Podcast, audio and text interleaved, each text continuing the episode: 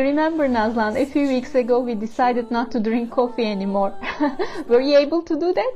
Well, I managed not to drink coffee for a whole day, but I'm not at all sure about you. Well, congratulations to you. I managed not to drink coffee only one morning, but at lunchtime I had to go back drinking it to stay awake. Knowing you again, you'd only manage not to drink coffee if you were asleep.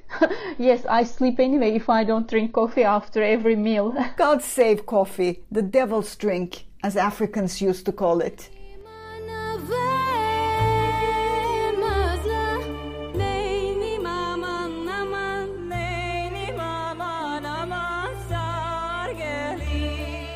Hello, we are back. I'm having coffee with my friend Nazlan Ertan. Hello to you too, Aygen Aytaç. Nazlan, you know the story of the song we are listening now? Yes, it's Sarıgelin. Great choice of a song that's claimed by many nations in the Caucasus. You know, I always thought this was a Turkish folk song from East Turkey.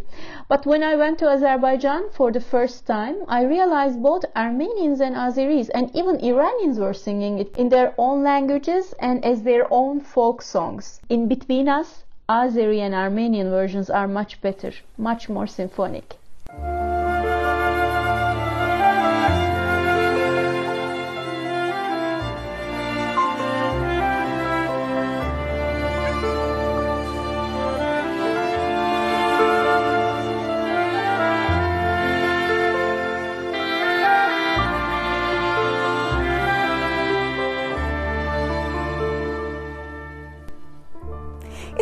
Nice when many nations and ethnic groups claim the same song and they sing it in their own ways and in their own language.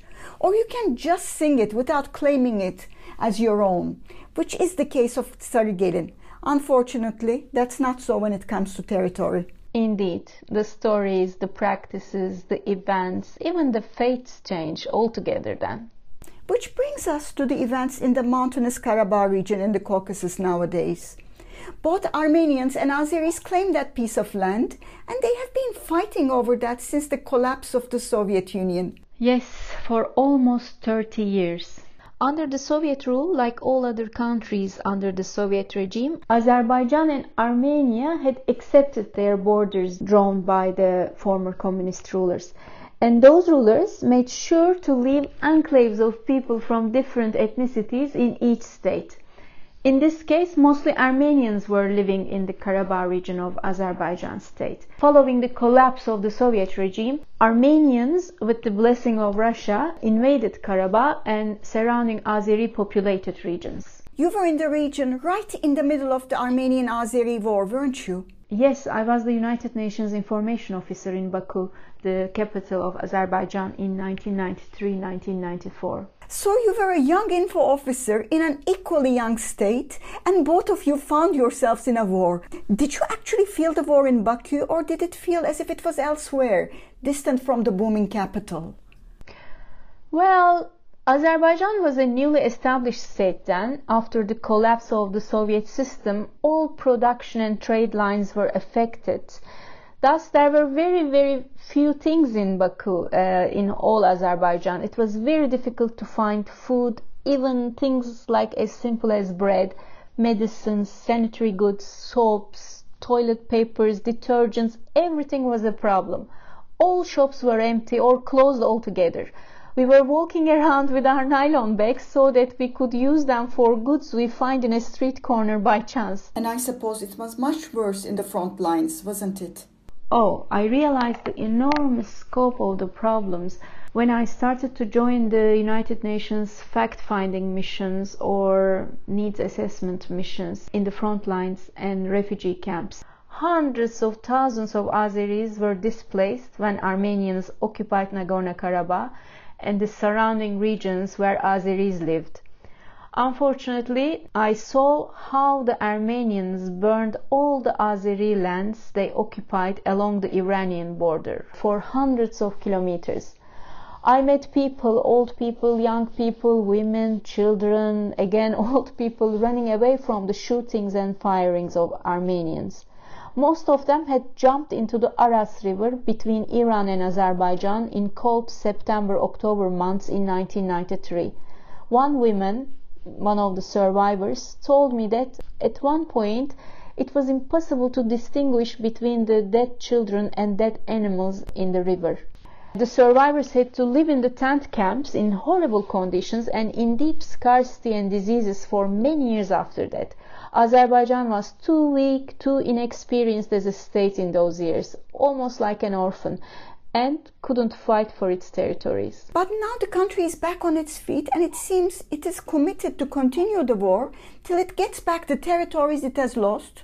On the other hand, Armenia seems equally committed to keeping them. Is there any chance that the international com- community could negotiate a peace agreement? Actually, Azerbaijan has been hoping for a peace agreement since the ceasefire in 1990s. There are four UN Security Council resolutions asking Armenians to respect the territorial integrity of Azerbaijan and to give back its territories. But Armenians didn't withdraw. In May 1994, uh, the clashes had stopped and a peace process was started under the name of Minsk Peace Process with three co-chairs, Russia, US and France. And Azerbaijan patiently joined these talks for years, which didn't produce any results until now. Uh, probably it would have continued its efforts to solve the problem peacefully if last year Armenia didn't announce that Karabakh and the surrounding regions it occupied were part of Armenia and if a missile attack from Armenia to the Tovuz region of Azerbaijan were not made six months ago in July. So, where is Tovuz? Well, Tovuz is a border town uh, between the two countries, between Armenia and Azerbaijan. And guess what? All gas and oil pipelines coming to Turkey and Europe are passing by this town. So not only civilians died uh, in this missile attack I mentioned uh, in July, but also the security of the pipelines was threatened.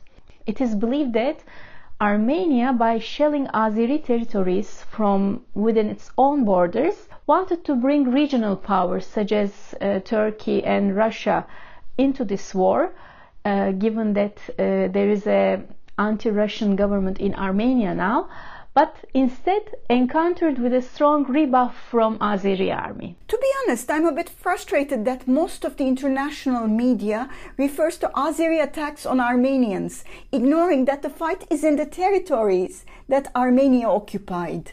yes, definitely. Armenians may be showing this as an assault on themselves, but in reality, Azeris, given the never ending peace talks, are simply taking their territory back. Uh, this reminds me a story I remember when I was uh, living in London. Uh, I had an Armenian friend from London School of Economics, and one day a group of thieves grabbed her bag while she was walking in the street and they ran away.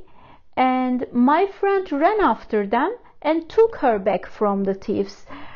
And when she reported this uh, incident to the police, the British police said never do that again because it's very dangerous because the thieves think that the bag is theirs now. So I remembered after uh, maybe how many years I don't know. I remembered this case when I when I see those news of Armenians like crying and uh, criticizing Azeris. Now I see what the British police means. Indeed, Armenians think these are their own territories. Yes, Azeris seem to have the legality on its side, plus the current military gains. But it seems to me that President Ilham Aliyev and his team seem very behind on diplomacy and communications. Indeed, so. I also believe the wars are won and lost on the table.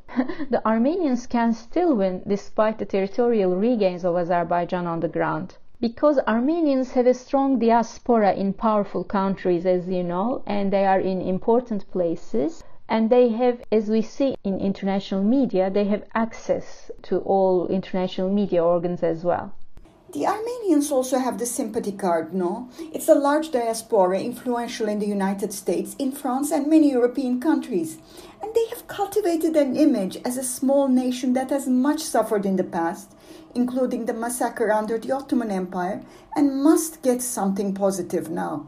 Exactly, however inaccurate or irrelevant is their interpretation of the past, these put Armenians two points ahead in the information war. On the other hand, the image of Azerbaijan is not great. It appears as an all rich autocracy where the current president inherited his position from his father, which makes Democrats around the world very uneasy. But still, Azerbaijan has the strongest card. As you know, it has strong oil and gas business relations with many powerful countries. Almost every country has invested in the Caspian resources over the last 30 years. So the security of Azeri territories is not important only for itself now, but also for Russia, for Turkey, for Europe in general, and for the US. Not only that, but governments like Azerbaijan still can have a few quick wins if they just tolerate different views in and outside the country. And of course, we should let people tell their own story but we might need to discuss this in one of our next episodes. Definitely, we should do that. Let's say bye for now, uh, with the hope of meeting and solving the world problems in the next episodes. See you, and keep away from the coffee.